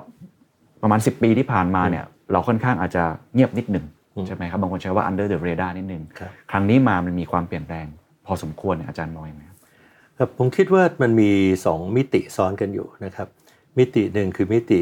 ความมั่นคงครับและมิติของทางด้านเศรษฐกิจเอ่อตอนนี้เราเน้นในเรื่องเศรษฐกิจเป็นหลักครับซึ่งก็ถูกละนะครับ แต่ว่าเราจะละเลยมิติทางด้านความมั่นคงไปเนี่ยไม่ได้นะครับเอ่อการไปเยือนทั้งหลายเนี่ยมันมีการเยือนอยู่ทั้งหมด 3 แบบด้วยกันนะครับ อันแรกคือเป็นการเยือนตามประเพณีเพราะฉะ นั้นการไปเยือนประเทศอาเซียนเนี่ยมันมีประเพณีมาร้อยปีดีดักแล้วครับว่าคนที่มาเป็นผู้นำรัฐบาล จะเป็นหัวหน้ารัฐบาลที่เป็นนายกรัฐมนตรี หรือประธานาธิบดีก็แล้ว แต่ก็จะต้องไปแนะนำตัวนะครับเป็นประเพณีกับอาเซียน 9 ประเทศนะครับซึ่งอันนี้ก็คือสิ่งที่ท่านนายกทำไป ไปเยือนกัมพูชา ไปมาเลเซีย สิงคโปร์บรูไนครับนะครับซึ่งอันนี้ก็เป็นสิ่งที่ต้องทำไป เพราะฉะนั้นนี่เป็นการทำตามประเพณีในการไปตามประเพณีก็จะ แวะคุยกันเรื่องเศรษฐกิจด้วยอะไรด้วยก็ก็ก็ว่ากันไป เรื่องอะไรที่เคยค้างคากันมาจากรัฐบาลที่แล้วก็ระดับนายกก็พูดคุยกันซะอะไรกันซะเอ่ออันนี้เป็นการไปเยือนแบบตามประเพณี ซึ่งในเรื่องตามประเพณีนี่ผมก็อยากเสริมนิดเดียวนะครับว่าอันหนึงที่มันแทรกอยู่ในประเพณีอาเซียนเนี่ยก็คือว่าเราต้องให้เกียรติคนที่เขาเป็นประธานอาเซียนซึ่งคนที่เป็นประธานอาเซียนในปีที่ผ่านมาจนถึงวันเนี้ยก็คืออินโดนีเซียซึ่งก็ต้องยอมรับว่าในช่วงที่ผ่านมาเนี่ย ความสัมพันธ์ไม่ค่อยราบรื่นมากนักครับแต่คนอาจจะไม่ค่อยสังเกตนะครับเพราะว่าเขาเป็นประธานอาเซียนในปีที่ผ่านมาก็ทำเรื่องเมียนมาไปเยอะแล้วเราเองก็ไม่ค่อยได้ให้เขารับทราบ ว่าเราได้ทำอะไรบ้าง ไม่ค่อยได้สนับสนุนอินโดนีเซียมากเท่าที่ควรครับมันมีรายละเอียดเยอะนะครับ แต่ว่าสรุปประมาณประมาณนี้ ต่อจากอินโดนีเซียคือลาว ซึ่งลาวนี่ผมถือว่าเป็นประเทศที่สำคัญกับไทยเป็นอย่างยิ่ง มีมิติของความสัมพันธ์ทั้ง วัฒนธรรม ตัวบุคคลกับภาคตะวันออกเฉียงเหนือของเรา ในเรื่องมิติความมั่นคงนะครับ มิติที่จะต้องจับมือกันให้แน่นนะครับ เพื่อที่จะแก้ปัญหาต่างๆ ร่วมกันได้อะไรแบบนี้ ตรงนี้มันไม่ใช่มิติเศรษฐกิจแต่มันมิติความมั่นคง มันเป็นมิติความมั่นคงเป็นมิติวัฒนธรรม ที่เราควรจะต้องไปเยือนลาวในฐานะประธานอาเซียน ความจริงผมคิดว่าน่าจะเป็นประเทศแรกๆได้วยซ้ำไปนะครับ แต่ว่าเมื่อยังไม่ได้ไปผมก็คิดว่ารัฐบาลน่าจะไป และท่านนายกยังไม่ว่างก็ก็อาจจะเป็นรัฐมนตรีต่างประเทศไป แต่ผมคิดว่าเมื่อท่านนายกไปมาเลเซีย สิงคโปร์บรูไนกัมพูชามาแล้วควรน่าจะไปลาวครับและน่าจะไปอินโดนีเซีย อันนี้คือที่แทรกอยู่ในประเพณีการเยือนอาเซียนเพื่อแนะนำตัวครับนะครับนี่คือการเดินทางเยือนประเภทที่หนึ่งคือเป็นประเพณีที่ต้องทำอันที่สองคือการไปประชุมพหุภาคี คือมันมีการประชุมอยู่แล้วครับแล้วเราก็ไปร่วม เราไปประชุมที่ UN ที่สหประชาชาติเพราะอะไร เพราะมีการประชุมประประชุมของสมัชชาใหญ่สหประชาชาติประจำปี ทุกคนก็ไปกัน ก็แน่ละพอไปเสร็จแล้วก็จะมีแถมพบกับสภาธุรกิจอาเซียนสหรัฐบ้าง พบนู่นพบนี่อะไรบ้าง แต่หลักก็คือไปร่วมเวทีต่างๆ ซึ่งท่านนายกไปนี่ก็ไปพูดต้อง4ี่ห้าเวทีมั้งที่จัดเอ่อคู่คู่ควบคู่กันใช่ครับไปกับสมัชชาใหญ่สหประชาชาติ การที่ไปจีนขณะนี้ก็เป็นการประชุมระหว่างประเทศ ในเรื่องของหนึ่งแถมหนึ่งเส้นทางนะครับไม่ใช่เป็นการเยือนสองฝ่ายที่เรียกว่าทวิภาคี ก็แน่แหละเวลาไปแบบนี้ก็ได้พบคนนู้นคนนี้ การที่จะหารือกันที่เขาเรียกว่า side line bilateral คือหมายความว่าประชุมทั้งวันเนี่ยอาจจะมีช่วงกาแฟไปพบกับคนนั้นหน่อย ช่วงว่างไปพบกับคนนี้หน่อย หรืออาจจะอยู่ต่ออีกวันหนึ่งไปพบคนนู้นคนนี้ที่ไปที่นั่นแล้วไปพบกัน ซึ่งมาต่างจากการเยือนทวิภาคีนะครับ อันนี้มันคือการไปเยือนเพราะมันมีการประชุมค รับระหว่างประเทศอยู่ ก็จะว่าเดือนหน้าก็ต้องไปเอเปกครับที่ซานฟรานซิสใช่โกครับก็เป็นการประชุมครับ21 เขตเศรษฐกิจเหมือนกัน อันนี้เป็นการเยือนประเภทที่ 2 อันแรกคือตามประเพณีนะครับอันที่ 2 คือเป็นพหุภาคีมัลติลัตรัลเป็นพหุภาคี อันที่ 3 คือการเยือนทวิภาคีครับคือไปเยือนเพราะมีประโยชน์เป็นพิเศษ ซึ่งประโยชน์นี้เราต้องครอบครอบคลุมทั้งทางด้านเศรษฐกิจ และทางด้านการเมืองความมั่นคงด้วยนะครับในโลกที่ geopolitics เปลี่ยนแบบนี้ เศรษฐกิจอย่างเดียวไม่พอครับเพราะกับบางประเทศเนี่ยถ้าการเมืองความมั่นคงไม่ตรงกันนี่เศรษฐกิจไม่ต้องพูด ไม่ทำมาค้าขายกัน ไม่ทำมาค้าขายกันนะอเมริกาบอก friends shoring นะครับจะค้าขายเฉพาะคนที่เป็นเพื่อนเท่านั้นทราบว่าท่านนายกจะไปเยือนซาอุดิอาระเบีย ซึ่งอันนี้ก็จะเป็นทวิภาคี ซึ่งก็ดีเพราะมีมิติทั้งเศรษฐกิจการเมืองและความมั่นคงครับนะครับเอ่อผมคิดว่าอันที่สามเนี่ยเป็นส่วนที่เราจะต้องเพิ่มและต้องเน้น ประเพณีก็ทำไปทำให้ถูกทำให้ครบ การที่ไปประชุมพหุภาคีก็เลือกอันที่สำคัญครับ อันที่สามคือการไปเยือนเลือกประเทศที่เรามียุทธศาสตร์ เลือกประเทศที่จะทำให้เกิดความร่วมมือด้านความมั่นคง และเศรษฐกิจซาอุดิอาระเบียผมเห็นด้วย ผมเห็นถึงอินเดียนะครับ ผมเห็นความสัมพันธ์ของญี่ปุ่นของเกาหลีใต้นะครับ ผมคิดว่าเราต้องทำ economic roadshow คือไปเยือนเฉยๆ มีนักธุรกิจไปด้วยบ้างครับ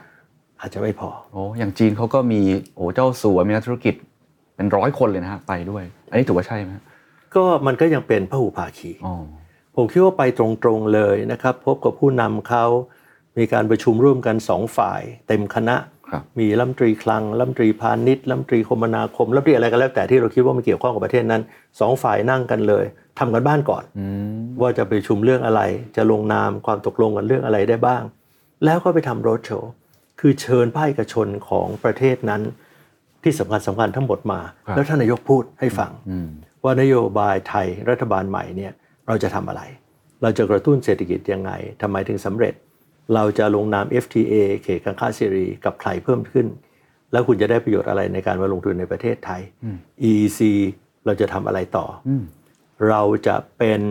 center ของ EV รถไฟฟ้า จะเป็นเซ็นเตอร์ของ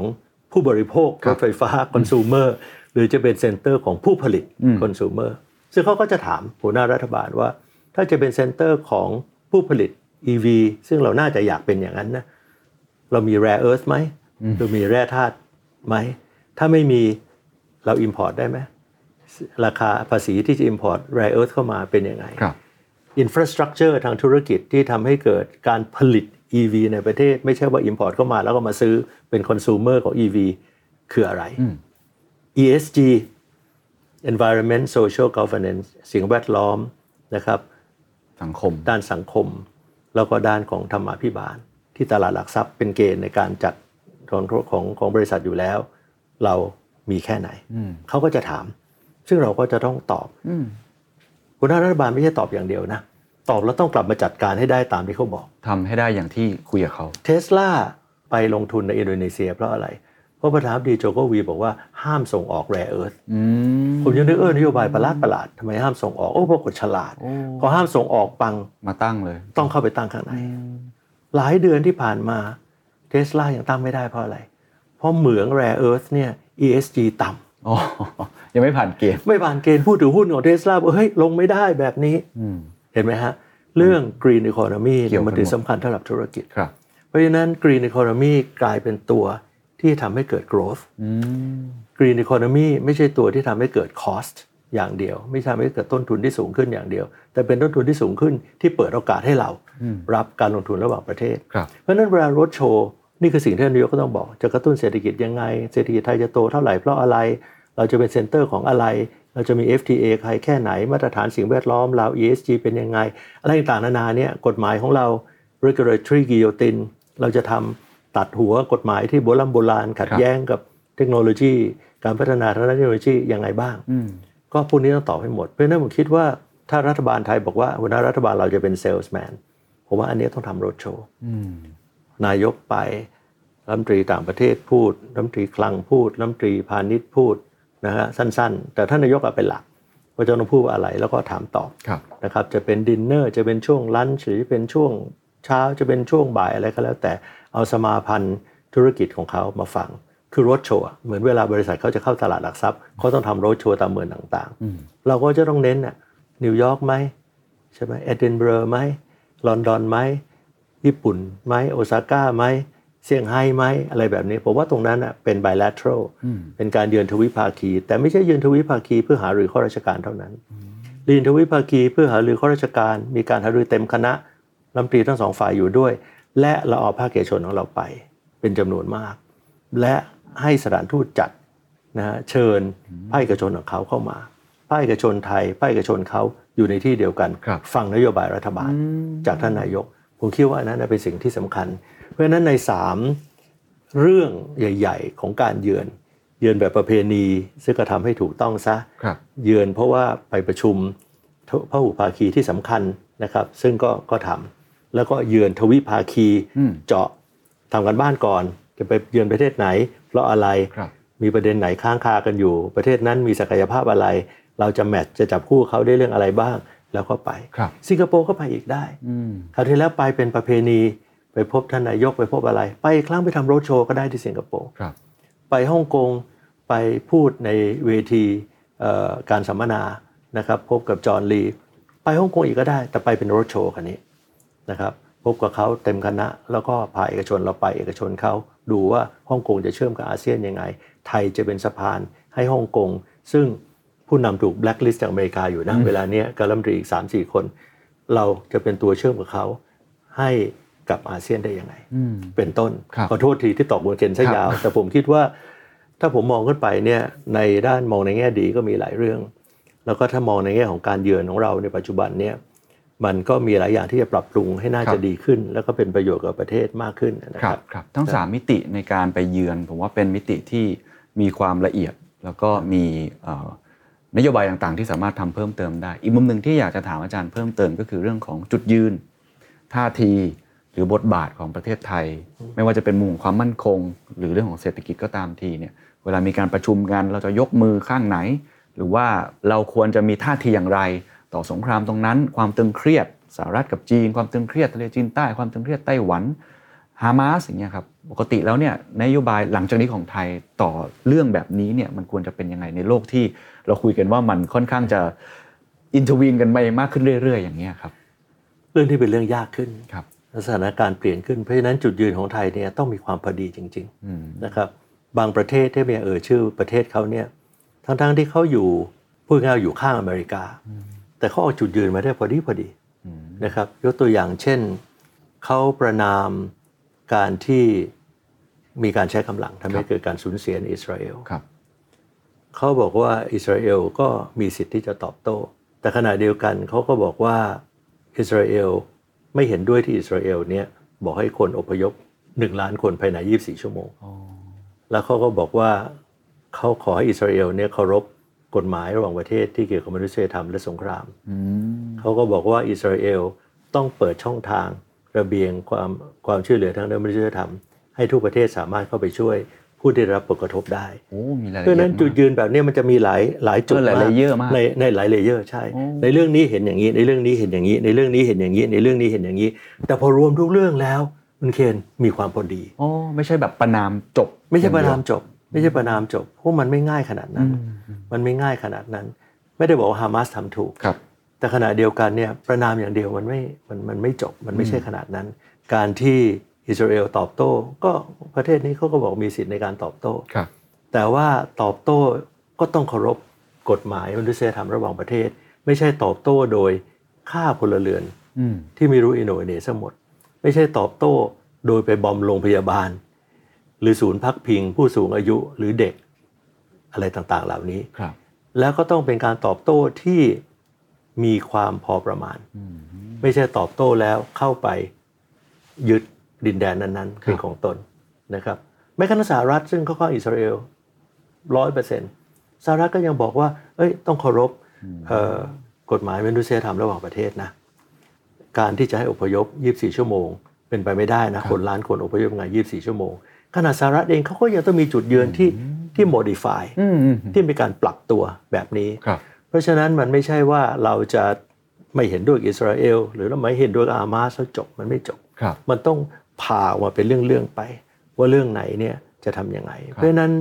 ผมอยากจะเรียนอย่างนี้ครับว่าในยามที่ geopolitics เป็นแบบเนี้ยเราต้องมาวิเคราะห์เรานี่คือรัฐบาล การวางจุดยืนของประเทศไทย ในแต่ละสัปดาห์ครับ อย่างละเอียดเลยเหรอครับอย่างละเอียดนะครับโอ้ผมผมเสนอตรงนี้เลยก็ได้ ผมอยากให้มีคณะกรรมการ ความมั่นนโยบายความมั่นคงแห่งชาติค รับเพราะผมรู้สึกว่านี่คือสิ่งที่ประเทศไทยขาดอืมนะครับเอ่อเรายังหารองนายกความมั่นคงไม่ได้นะครับท่านเอ่อรัฐมนตรีกลาโหมเป็นคนเก่งมาก แล้วผมก็นับถือท่านท่านกูจะเป็นรัฐมนตรีศึกษาผมว่าฟังภาคอภิปรายเรื่องเศรษฐกิจท่านอภิปรายท่านสุทินอภิปรายได้ดีมากครับแต่ท่านไม่ใช่รัฐมนตรีกลาโหมอืมนะครับเรายังไม่มีรองนายกที่ทำเรื่องความมั่นคง ผมยังไม่เห็นโครงสร้าง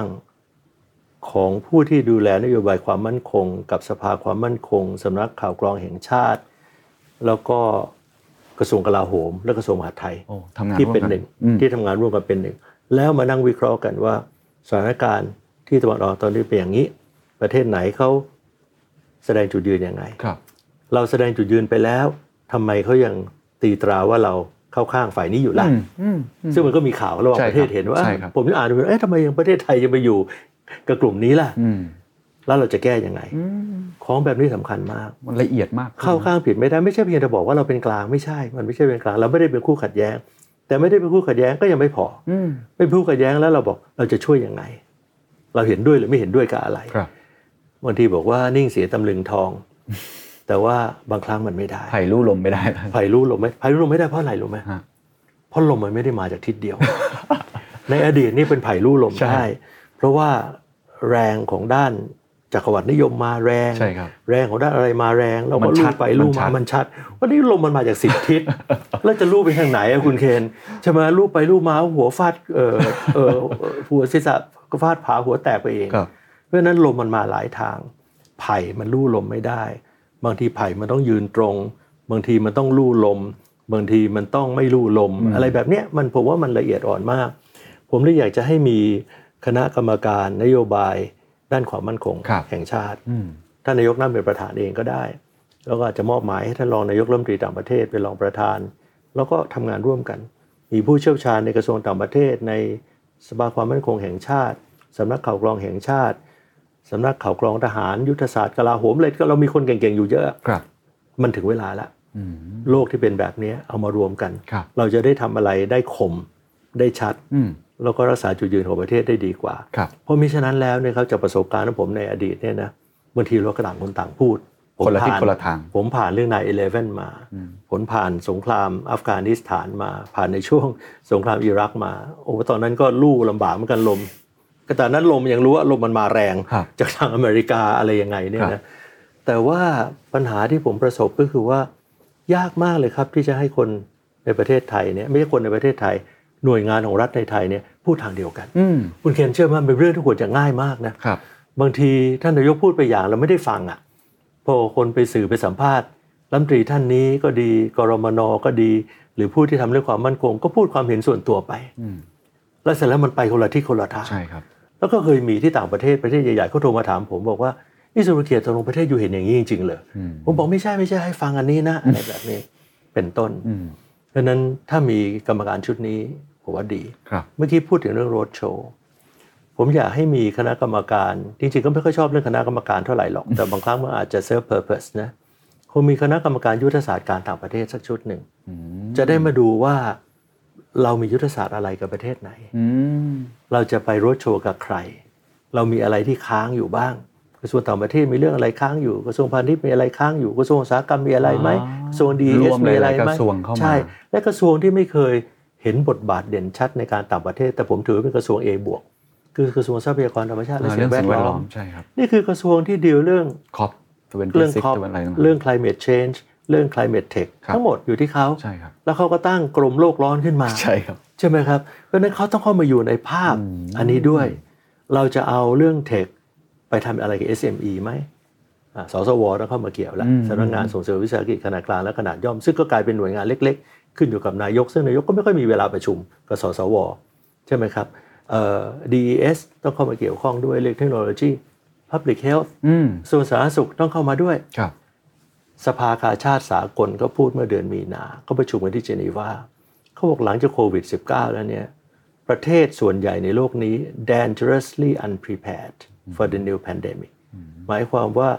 ไม่มีความพร้อมอย่างน่าอันตรายอย่างยิ่งอืมต่อโรคระบาดครั้งใหม่ ซึ่งจะมาหลาย ๆ พันพร้อม ๆ กัน เพราะฉะนั้น lesson learned สิ่งที่เราเรียนรู้ทั้งหลาย เพราะฉะนั้นการต่างประเทศที่คุณเคนพูดมาตอนต้นเลย ที่ผมเคยบอกเมื่อครั้งที่แล้ว แล้วก็จะยิ่งสำคัญขึ้นว่าการต่างประเทศไม่ใช่เรื่องของกระทรวงต่างประเทศครับ เรื่องโรคระบาดกระทรวงสาธารณสุขต้องทำงานกระทรวงต่างประเทศ เรื่องเทคโนโลยีกระทรวง DES เอ็ดดาสถาบันพัฒนาธุรกรรมอิเล็กทรอนิกส์สถาบันอะไรรัฐบาลอิเล็กทรอนิกส์อะไรเนี่ยต้องเข้ามาชี้เป้าให้กระทรวงต่างประเทศเขาว่า เขาจะต้องไปคุยกับใครไปเคาะประตูให้ใคร SME เข้าะประตูให้ใคร เรื่องกระทรวงทรัพย์ เรื่อง climate tech จะให้เขาไปเคาะประตูไปเปิดให้ใคร แล้วก็เดินไปด้วยกันครับเพราะฉะนั้นตรงเนี้ยไม่ค่อยชอบคณะกรรมการแต่มันจำเป็น เพราะเราไม่สามารถยุบกระทรวงสร้างกระทรวงได้ง่าย เพราะว่าแต่ละกระทรวงตั้งโดยพระราชบัญญัติ มีความเป็นนิติบุคคลครับบางประเทศเนี่ยในช่วงนี้เรื่องนี้สำคัญเขาก็จับกระทรวงนี้มายุบกับกระทรวงนี้อืมแล้วก็เดินเรื่องนี้ได้เลยอืมส่วนใหญ่ประเทศเนี่ยจะคงไว้เฉพาะคลังเอ่อต่างประเทศคลังกลาโหมเนี่ยจะเป็นหลัก ส่วนกระทรวงอื่นเนี่ยยุบได้ปรับได้ขยายได้ปรับได้ ของเรามันปรับไม่ได้อืมก็ต้องใช้ระบบคณะกรรมการครับแล้วผมคิดว่ากรรมการนโยบายความมั่นคงของชาติ เพื่อดีลกับเรื่องที่สำคัญในปัจจุบันนี้ท่านนายกนั่งเป็นประธาน นโยบายยุทธศาสตร์การต่างประเทศ ซึ่งไม่ได้แปลว่าการต่างประเทศของกระทรวงต่างประเทศ หมายถึงเรื่องเศรษฐกิจระหว่างประเทศ ในเรื่องของ health ในเรื่องของเกษตรเรื่อง food food and health security เราจะจับมือกับใครอะไรยังไงครับมาวางยุทธศาสตร์กันตรงนี้ แล้วก็เดินอย่างยุทธศาสตร์ จะได้ไม่สเปะสปะครับพอท่านนายกเคาะว่าโอเคยุทธศาสตร์เป็นอย่างนี้นะไปรถโชว์ที่นั่นนะเราต้องการอันนี้จากเขานะ อะไรคือกล่องดวงใจของเขาอืมพอเรารู้ว่าอะไรกล่องดวงใจของเขาเรารู้แล้วว่าเราจะเอาอะไรไปแลกกับเขาอืมใช่ไหมฮะ ผมให้ตอนผมเป็นรัฐมนตรีเนี่ยผมให้ท่านประหลัดนิดพิบูลสงครามพอเกษียณแล้วก็มาเป็นที่ปรึกษาพอท่านไปทำเลยเลย คุยกันมาทั้งกระทรวงต่างประเทศและกระทรวงอื่นทำยุทธศาสตร์หมดเลยว่า แต่ละประเทศเนี่ยอะไรคือกล่องดวงใจของเขา และอะไรคือกล่องดวงใจของเราโอ้ไม่งั้นเวลาเราไปแล้วเราก็ไม่รู้เขาต้องการอะไรอะไรคือไฮไลท์ที่สุดอะใช่ไหมฮะใช่ไปเนี่ยมันพูดสิบเรื่องไม่ได้โอ้เวลาไปในทุกกระทรวงจะยื่นมาหมดให้พูดเรื่องนี้ให้พูดเรื่องนั้นให้พูดเรื่องนั้นโอ้คุณเคนไปมีเวลาคุยครึ่งชั่วโมงหรือหนึ่งชั่วโมงยิ่งกับประเทศใหญ่ๆเนี่ยสั้นมาก คุณเคนจะไปยกสิบเรื่องยี่สิบเรื่องได้ยังไงครับก็ต้องไฮไลท์ที่สุดเรื่องที่เราต้องการอืมและเรื่องที่เขาต้องการครับแล้วก็ลดมันลงมาว่าเหลือกี่เรื่อง และจะแลกเปลี่ยนผลประโยชน์กันยังไงครับ ไปแล้วเราได้หมดไม่มีใครเขาอยากคุยกับเรา ไปแล้วเขาได้หมดเราก็ไม่อยากไปคุยกับเขาจริงครับแต่ว่ามันต้องดูว่าภาพรวมเมื่อแลกเปลี่ยนผลประโยชน์กันแล้ว ภาพรวมแล้วเราได้หรือเปล่าครับผมผมคิดว่าสิ่งที่ผมสนใจมากที่สุดในหัวข้อเมื่อกี้ก็คือ ผมรู้สึกว่าการต่างประเทศเป็นของทุกกระทรวงถูก ทุกต้องกระทรวงจำเป็นต้องถูกมีเรื่อต้งองต่างประเทศถูกต้องแล้วก็อาจจะรูปแบบอาจจะเป็นอย่างที่อาจารย์เสนอก็ได้เป็นคณะกรรมการยุทธศาสตร์ต่างประเทศก็แล้ว แต่นี่ผมก็เลยกระทรวงพลังงานนี่ก็เป็นต่างประใช่เทศครับใช่ครับเป็นอย่างยิ่งเลย หรือกระทรวงเกี่ยวกับการศึกษาอะไรก็เกี่ยวข้องกันหมดถูกถูกไหมฮะถูกแล้วก็ผมคิดว่ามันน่าสนใจตรงที่ว่า ผมมีโอกาสได้ศึกษาเอ่อเรื่องของชื่อกระทรวงต่างๆ ในต่างประเทศอยู่บ้างก็จะได้เห็น อย่างสิงคโปร์เนี่ยเขามีกระทรวงชื่อ Man Power ใช่คือใช้ชื่อนี้เลยมันใช่มันภาพมันชัดหรือล่าสุดผมไปประเทศโมร็อกโก เขาใช้ชื่อกระทรวงว่า Energy Transition and Sustainable Development ถูกคือเขาใช้ชื่อมันมันมันบอกมันเป็นตรง action กับสิ่งที่เขากำลังจะเดินใช่ครับ ทีนี้สิ่งที่อยากจะเชื่อมโยงมาอาจจะเป็นคำถามช่วงท้ายๆแล้วนะครับเอ่อผมคิดว่าอันนั้นพาร์ทหนึ่งก็คงเป็นเรื่องของรัฐบาล หรือว่าคนที่มีส่วนเกี่ยวข้องในเรื่องของ policy เอ่อ making ต่างครับๆแต่ถ้าคนไทยทุกคนที่ฟังอยู่ครับอาจารย์ ผมรู้สึกว่าตอนนี้เราต้องเชื่อมกับโลกมากขึ้นจริงๆเพอโลกมันมันมาที่เคาะประตูหน้าบ้านเราแล้วโดยเฉพาะเรื่องโลกร้อนเนี่ยมันชัดเลยว่า แค่เรื่องกรีนเรื่องเดียวเนี่ยมันเคาะประตูหน้าบ้านจริง ๆ เลย กล่องดวงใจของคนไทยทุกคนตรงเนี้ยที่เราอยากจะปรับตัว หรือว่าเอา mindset เรื่องของการมี global mindset รวมกับ growth mindset ที่อาจารย์พูดกับผมในในปีที่แล้วเนี่ยอะไรคือสิ่งที่อาจารย์คิดว่าผู้นำละกันผมเน้นทุนที่ผู้นำเป็นหลักผู้นำทุกภาคส่วนเลยไม่ใช่แค่ภาครัฐอย่างเดียว จะเป็นเอกชนการศึกษา หรือว่าภาคประชาสังคมเองก็ตามทีจำเป็นอย่างยิ่งที่จะต้องสร้างให้ตัวเองมี future ready ในตัวเองให้ได้เพื่อสอดคล้องกับโลกที่มันเปลี่ยนแปลงไปอย่างนี้อาจารย์มีข้อเสนอแนะยังไงบ้างครับผมว่าสำคัญที่สุดก็คือว่าผู้นำในทุกองค์กรนะครับ ต้องพร้อมในการเปลี่ยนแปลง เราต้องเป็นผู้นำความเปลี่ยนแปลงในสถานการณ์ที่เปลี่ยนไปนะเพราะฉะนั้นถ้าเกิดผู้นำไม่มีวิธีคิดยอมรับความเปลี่ยนแปลงแล้ว แล้วก็คิดว่าโลกยังเหมือนเดิม ธุรกิจยังเหมือนเดิม เศรษฐกิจยังเหมือนเดิม ผมคิดว่าอันนี่อันตรายมาก สิ่งที่อันตรายที่สุดสำหรับผู้นำองค์กรคือ complacency คือความรู้สึกว่าทำมาแค่นี้ก็ดีถมไปแล้ว ประเทศไทยก็ดูสิตึกรามสูงๆเต็มไปหมดเลยใช่ไหมแต่พอเราคิดแบบนี้เงยหน้าขึ้นมาทีอ้าวมาเลเซียแซงไป เงยหน้ามาอีกทีเวียดนามแซงเราไปกี่ sector แล้วล่ะ แล้วเงยหน้ามาอีกทีใครจะแซงเราอีกก็ไม่รู้ครับ ถามว่ามันเป็นธรรมกับประเทศไทยไหมประเทศไทยไม่ได้หายไปไหนหรอก แต่มันไม่เป็นธรรมที่ประเทศไทยที่มีศักยภาพขนาดนี้ครับถ้าเราได้ผู้นำในทุกองค์กร ผมเชื่อว่าภาคเอกชนทำได้ดีมากนะเท่าที่ผมเห็นมา แต่ถ้าเพื่อนนำทุกองค์กรเนี่ยต้องมีเนี่ย growth mindset พร้อมที่จะเรียนรู้ learn it all ต้องพร้อมที่จะเปลี่ยนแปลง เปลี่ยนแปลงต้องเปลี่ยนแปลงที่ตัวเองด้วยครับนะครับแล้วก็ยอมรับในความเปลี่ยนแปลงที่เกิดขึ้นแล้วก็ปรับตัว เพราะฉะนั้นความสามารถในการปรับตัว จึงเป็นสิ่งที่สำคัญที่สุดสำหรับจะทำให้ประเทศไทยเป็น future ready Thailand ครับ ครับ วันนี้ขอบคุณอาจารย์มากครับครับขอบคุณครัขอบคุณครับ